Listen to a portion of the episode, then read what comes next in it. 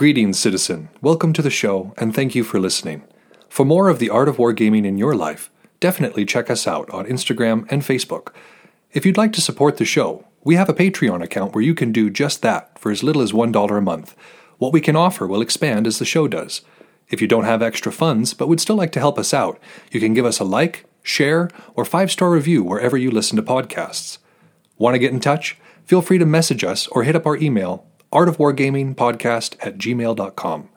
We look forward to continuing the conversation with you because we know the world is vast, with many different ideas on tactics and strategy that can be applied to the games we enjoy.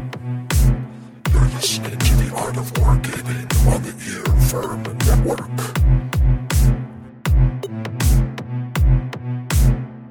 The Military Maxims of Napoleon.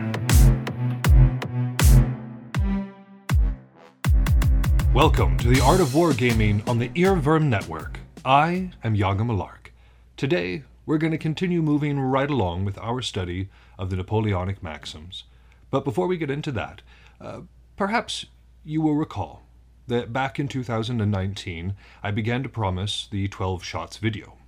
The video in which I was going to demonstrate two 12 shot forms, one of them by Sir Kirian and the other by War Master Sumatai.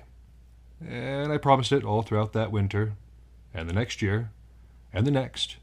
And eventually I stopped promising it because I realized that I was delaying on it because of my own perfectionism. Some of you may understand what I'm talking about when I talk about sometimes a paralytic perfectionism. This is a video that's going to be going out and being seen by y'all or whoever happens to come by on YouTube, and yeah, that makes me overthink which is a bad thing for a commander to do. It's a good thing I'm a scholar and not like a proper general.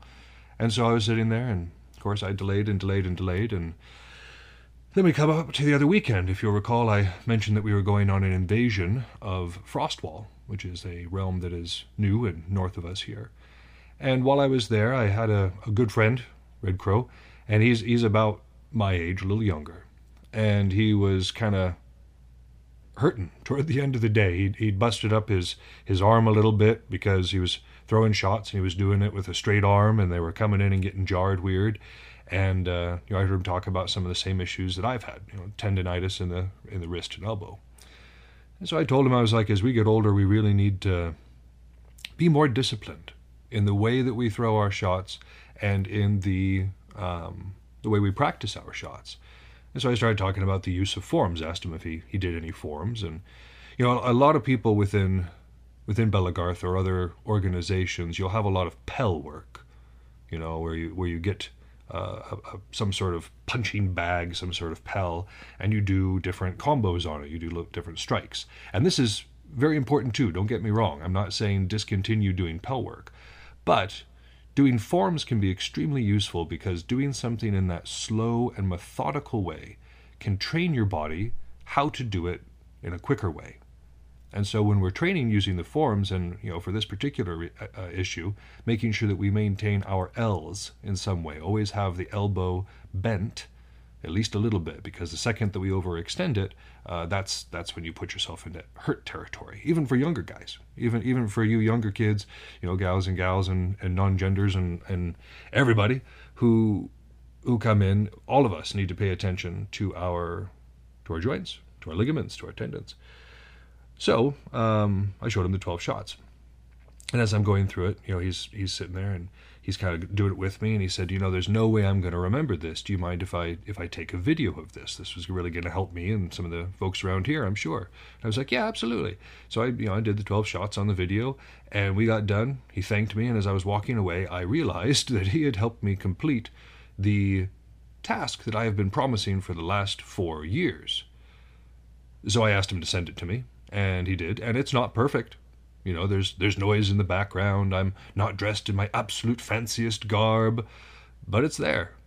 And it is absolutely sufficient. So if you have been waiting patiently, very patiently, for that 12 shots video, it is now on our YouTube channel. That's right.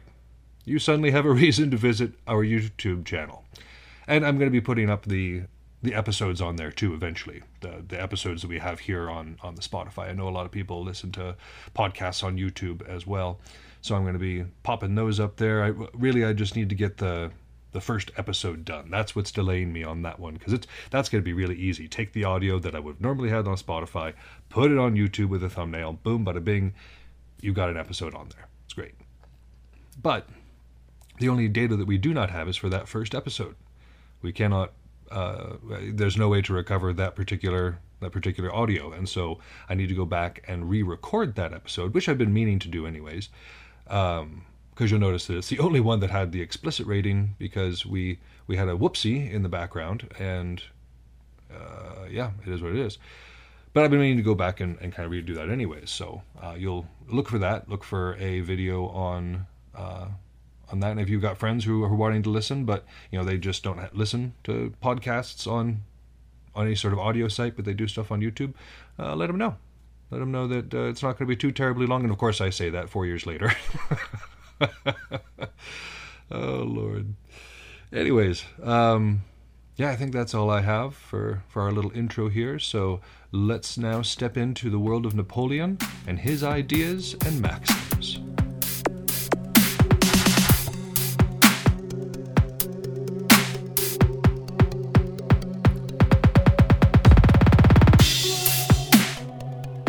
We left off last time talking about the different qualities that you want to see in the various levels and positions of command.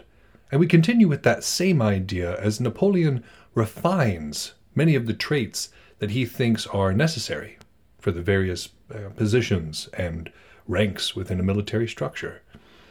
So let's jump right back in with number 79.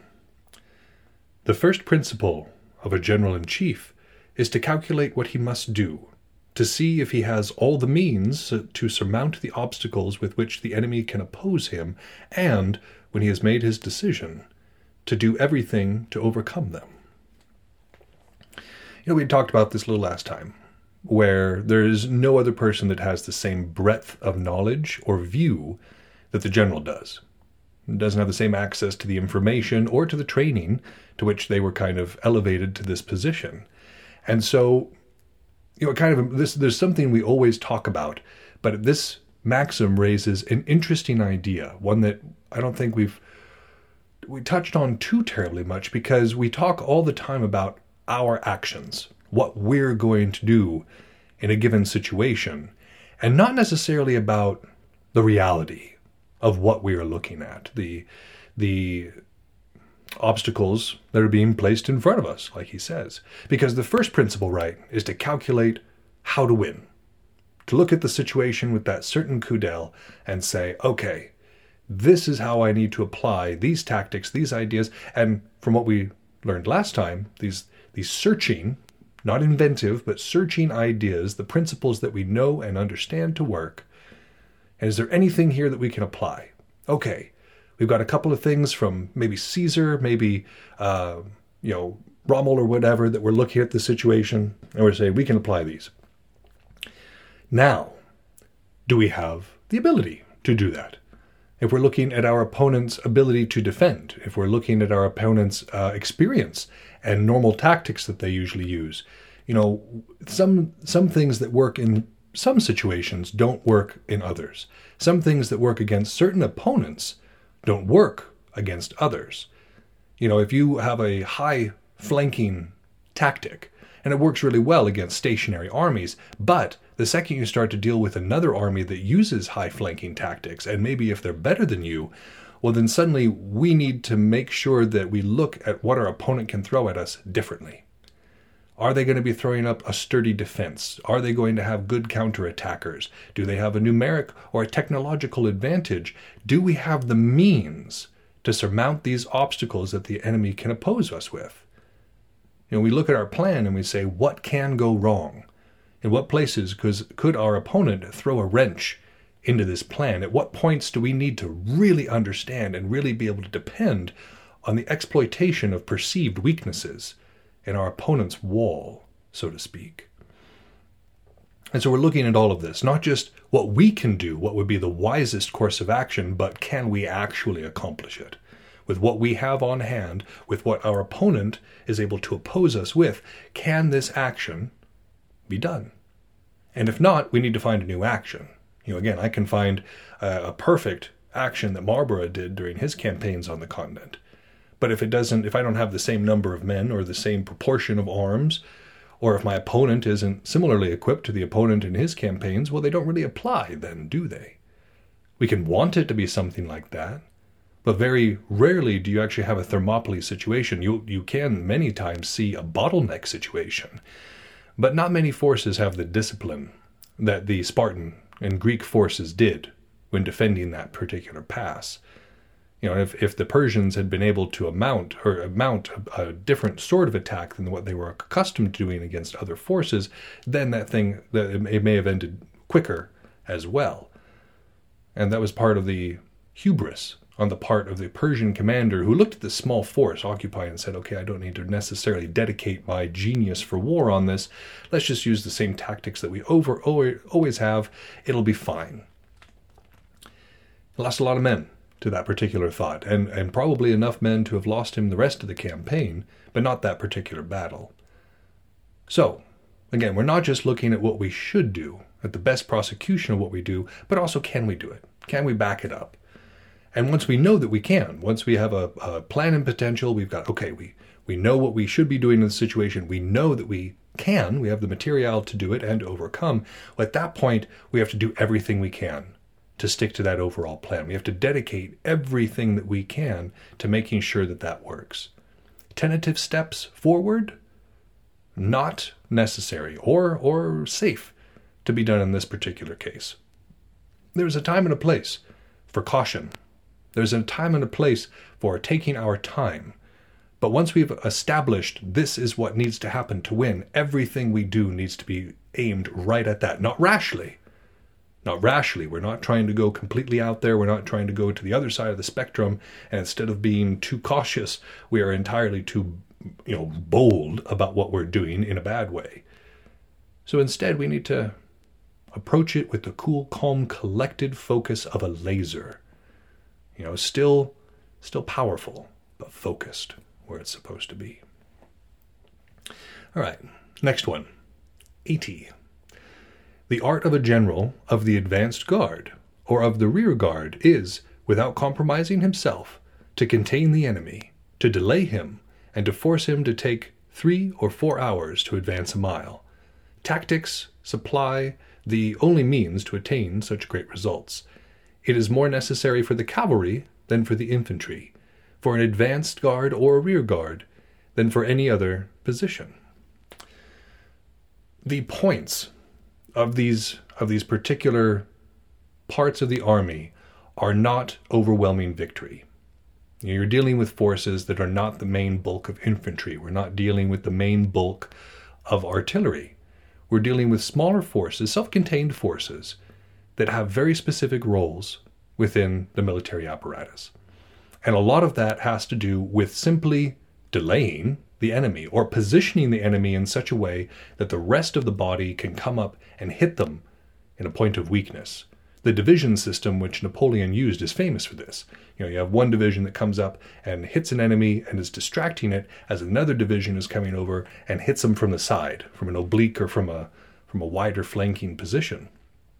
And so this is something that can only be done when you have these these cooperative but distant and desperate um, desperate forces within our army. Now, why is it more important? You know, if we're talking about uh, containing this enemy and delaying and forcing them to take a while to move, you know, this is important because again, it fixes that enemy where we want for the for the rest of the force to be able to come up. And it is important for Cav as well because again, we if we remember, Cav is not going to be our main victors you know, there, there are some forces throughout history that break these models, break these methods. The, the horse armies of the steppes people, the Mongols and the Huns, they're famous for it. But in the majority of situations, what we're dealing with when we're dealing with the cav, right, is re- reconnaissance and also harrying the enemy's lines and then the pursuit. Those are the big things that the cav is used for. And then, of course, if you've got a broken line that needs to be hit even harder, that's where the cav comes in. But the cav is not in of itself the knockout punch. It's the follow-up punch or the the feint from side to side. And so any of these positions, the rear guard, uh, the rear guard especially, if we're talking about delaying action, if you've got an army coming up from behind, you definitely want as much time as possible to, you know, kind of maneuver the main body to, to a defensive position. And so each of these serves their purpose as either a defense bubble. In the case of the rear guard, it's a matter of being like, okay, I want to keep you here so that you don't come up and attack the rear of the main army, right? That's the whole point of, of having that, that uh, rear guard. And the advanced guard, again, is going up. And you know, think about it. Let's take this biology wise down to the, the micro level. Think about it like your immune system. You've got your T cells that go out and they find the virus or the bacteria and they latch onto it. Now, they themselves are not going to be what defeats that virus or bacteria, or virus or bacteria, but what they do is direct in the white blood cell that will take out that virus or bacteria. And so the the advanced guard itself is not the one that is going to be delivering the blow unless they come across an enemy that is completely disorganized and available to be just destroyed in that particular moment. The advance guard's job is to, like the T cell, latch onto the enemy, delay them from moving in any direction, so that when the white blood cell does arrive, it can just wipe out that force. It can just come at it with everything it has and have it be exactly where it's supposed to be when it wants to. So these delaying tactics, and these abilities to feint and make your army, um, enemy think that they are, that you are where you're not, and make them not know where you actually are. This is also done through the advance guard and through the cavalry. You know, you can do these these false parades or these false movements of, of troops that disguise, that screen the actual army that's behind it, or maneuvering to the side of it in any particular case. So, like I said, for, for these groups, understanding their role. And I, I do this role sometimes when I'm when I'm fighting as well. When I'm out there on the field, a lot of times I will play the role of the advance guard. I will go out in front of the rest of the, the whole of the army, boldly striding. And I will get within just outside of striking distance of my enemy. Now sometimes that's further away if they have a bunch of pole arms, but just outside of striking distance and delay them you know, stand there, stare people in the eyes, plant my feet on occasion, make to to hit. You know, sit, sit there and bring my weapon up, and so people tense and they you'll get defensive about it. But what this does is it fixes the people who are directly in front of me, so that when my when my troops, when my side actually comes up and is with me, I know exactly where they are, and they know exactly where they are. They've been able to look on their approach and say, okay, well, these guys are now arrayed in this way. They are in a fixed position, if temporarily. And, you know, this is kind of the plan of attack that we can do on this this force with what's been made available. And so again, my point in striding out in front of the army, I'm not thinking that I'm going to solo the opponent opposing team. Nine times, uh, 95 times out of 100, uh, that's just not going to happen.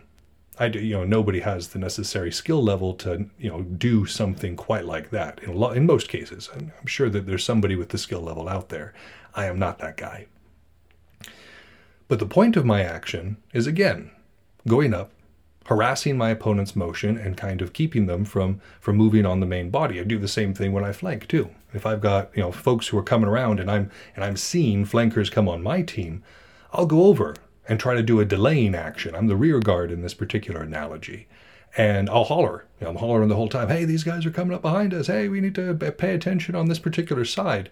But my whole my real job there is to delay them as much as I can, hoping that my the main force, making, hoping that my, the rest of my team is making short work of the rest of their team and can come and help me at some point. Because I know if I'm defending against like three flankers or a, or, a, or a, just a you know like a five person flank coming at me, Again, I'm not going to be necessarily the guy that kills them all, but in delaying them, I can lead my team to victory still.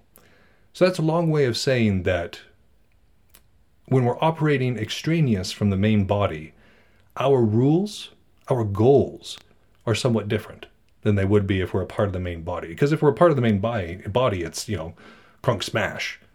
It's a matter of, you know, that that is when the de- decisive blow is trying to be brought is by that main body converging on what the other ones have set up.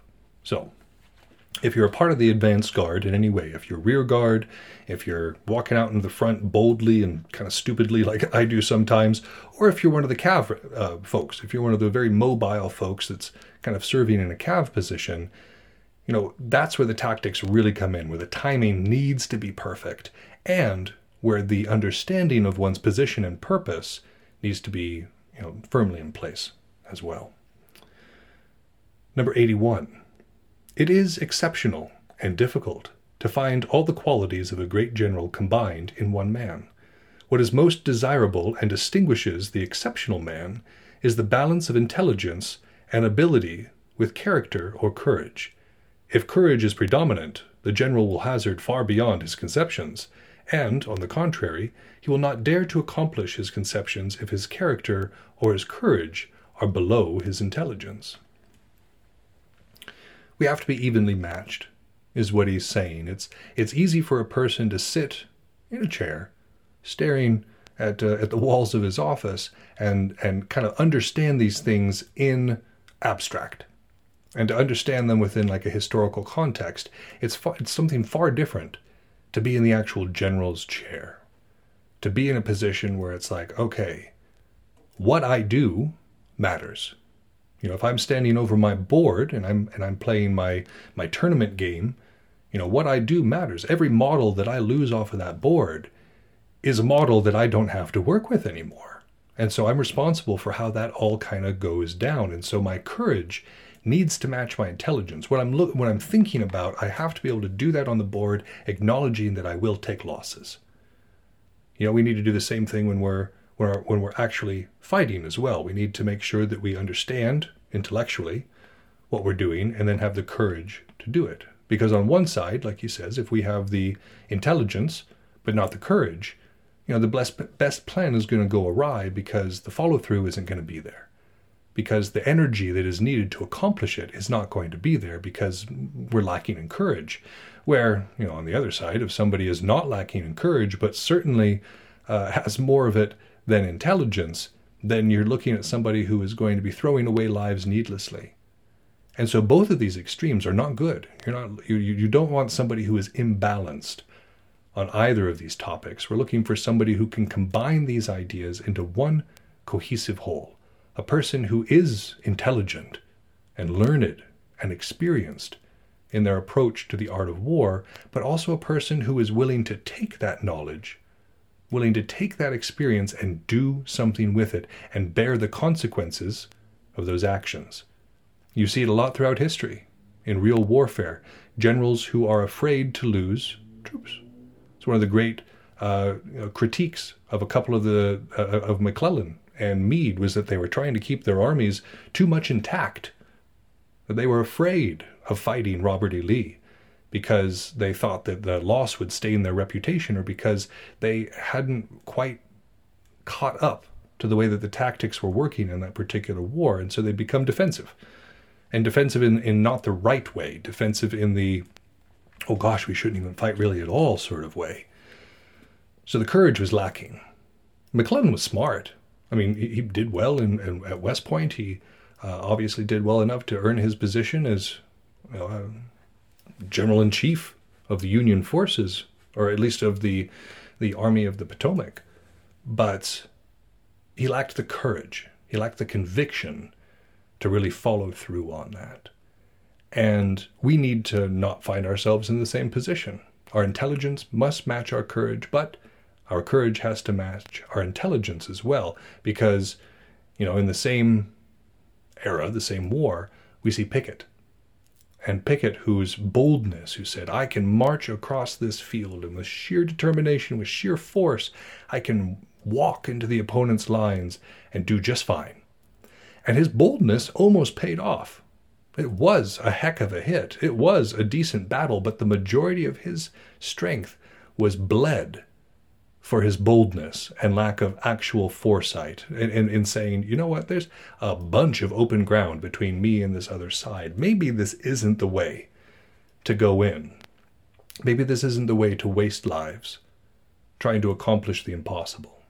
And so in that case, you definitely had a, an instance of bravery over intelligence. So balance them. We have to balance them. And uh, another quick aside on that same topic, we've learned through our most recent authors that bravery is not an innate ability. Like some people are. Some people just have courage, they have bravery from day one. But that is also a trait that can be taught. It is something that we can learn through discipline, through practice. This idea of courage or bravery and intelligence, we don't necessarily have to be a complete genius to dedicate ourselves to study. I mean, I I've been a very rather slow learner throughout the course of my life. It took me forever to learn how to learn to uh, you know play the musical instruments that I did. It took me forever how to learn how to fight. You know, I've, I had to kind of scrap with reality for each of these things.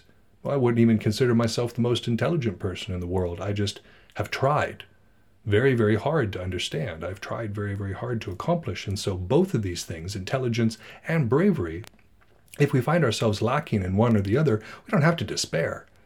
We just have to be honest with ourselves. We have to say, this is where I am flawed, this is where I'm lacking, and then work to correct it. You know, work at improving our bravery, work at improving, in, in this particular case, our education, perhaps, on the, on the subject of the art of war. And then at that point, we can cultivate this, this, these exceptional qualities in of ourselves. They don't have to be innate. It doesn't have to be something we were born with. We can work for it. And if we work hard, you know, there's a, big chance that we can accomplish it. You know, that being said, not everybody's cut out to be a, a general in chief. That's why we're not all generals and chiefs. But we can still try to uh, uh, aspire to some of the same values and virtues.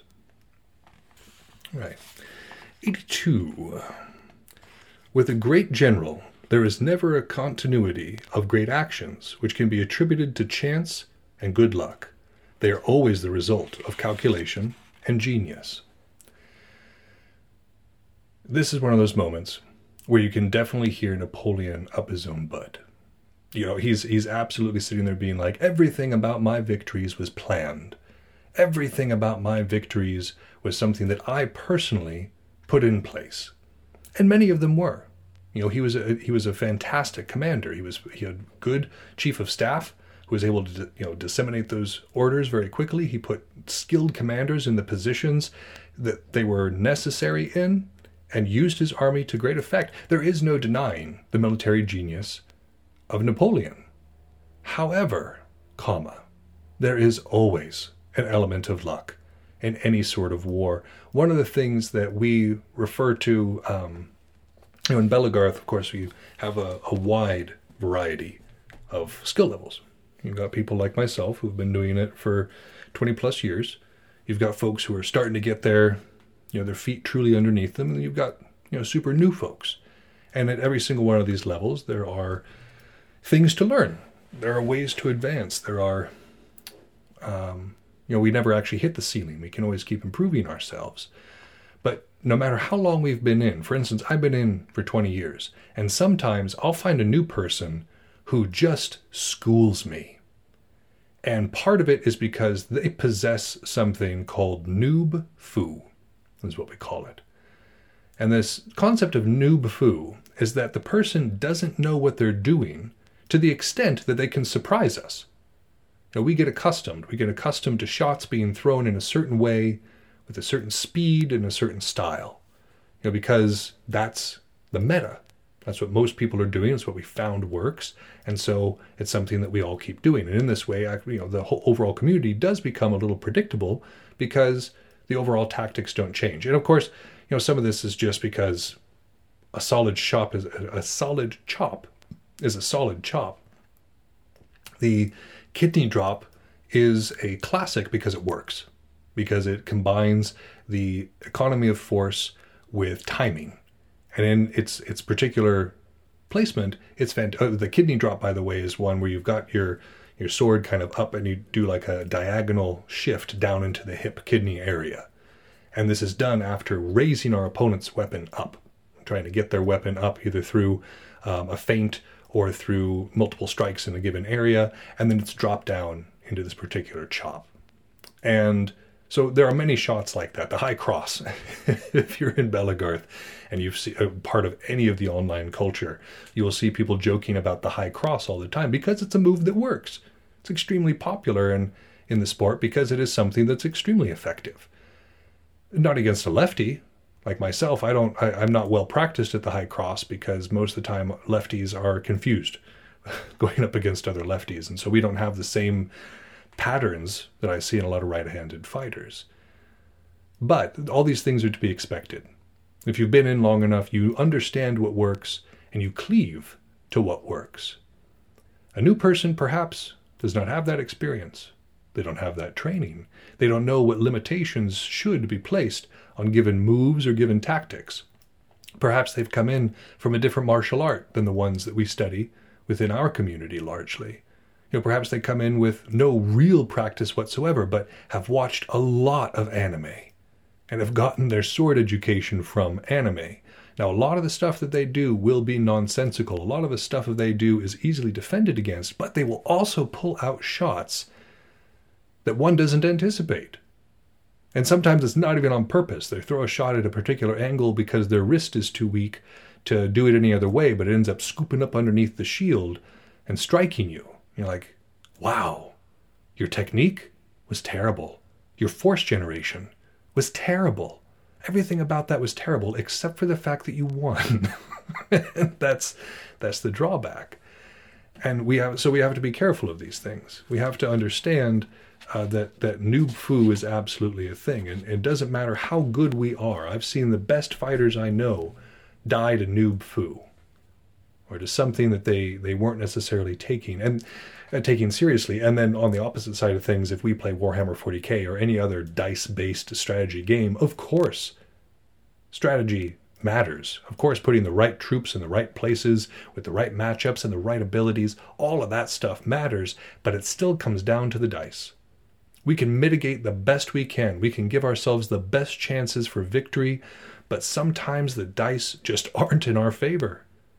Sometimes uh, our bullets don't go where they need to go. Sometimes we miss when we should have hit. Sometimes we end up in a position that we don't, we can't be in because, like, I've, it's happened before. Especially when I've, you know, I'm receiving something like um, the Grey Knights. I play against them a lot, so I, I use them as an example. But a bunch of them teleport in around your lines. A bunch of charges are declared, and the idea with this is that everybody makes it. Of course, that's the plan, is, is kind of dependent on everybody making it, but making a nine inch charge, which is what it is right now in ninth edition to get in, um, well, that's hard on two dice. It's actually two above with the with the averages. So you're starting to get into not very common sort of numbers. And so it is often the case that maybe one or two of those units make it through, but not all of them. Now, because of this, that fight looks very different. If it had gone through as planned, if everybody had arrived, then usually that guarantees victory to the attacker because they've leveraged it in their mind. They're like, okay, this is the amount of force I need to overcome my opponent's force. But of course, that comes down to dice rolls. So, in particular, if we're playing a, a chance based game like Warhammer 40k, then we are absolutely depending on luck as well as skill to get us through. Because again, it's not just skill or it's not just luck that gets people through. You know, we've got people who consistently win tournaments, obviously there's something to be said for technique. Obviously, there's something to be said for experience. But it is still a dice game. I've been in matchups that I felt like I was absolutely guaranteed to win just based on what I brought compared to what my opponent brought. But after a series of misfortune, a misfortunate or unfortunate, excuse me, dice rolls, I find myself bereft of victory.